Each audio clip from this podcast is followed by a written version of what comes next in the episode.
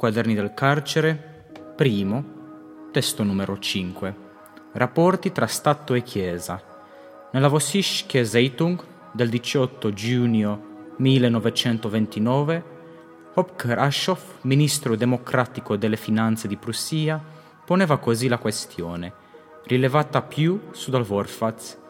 Egualmente non è possibile disconoscere la fondatezza della tesi di Roma, che, in presenza dei molti cambiamenti politici e territoriali avvenuti, richiedeva che gli accordi venissero adattati alle nuove circostanze.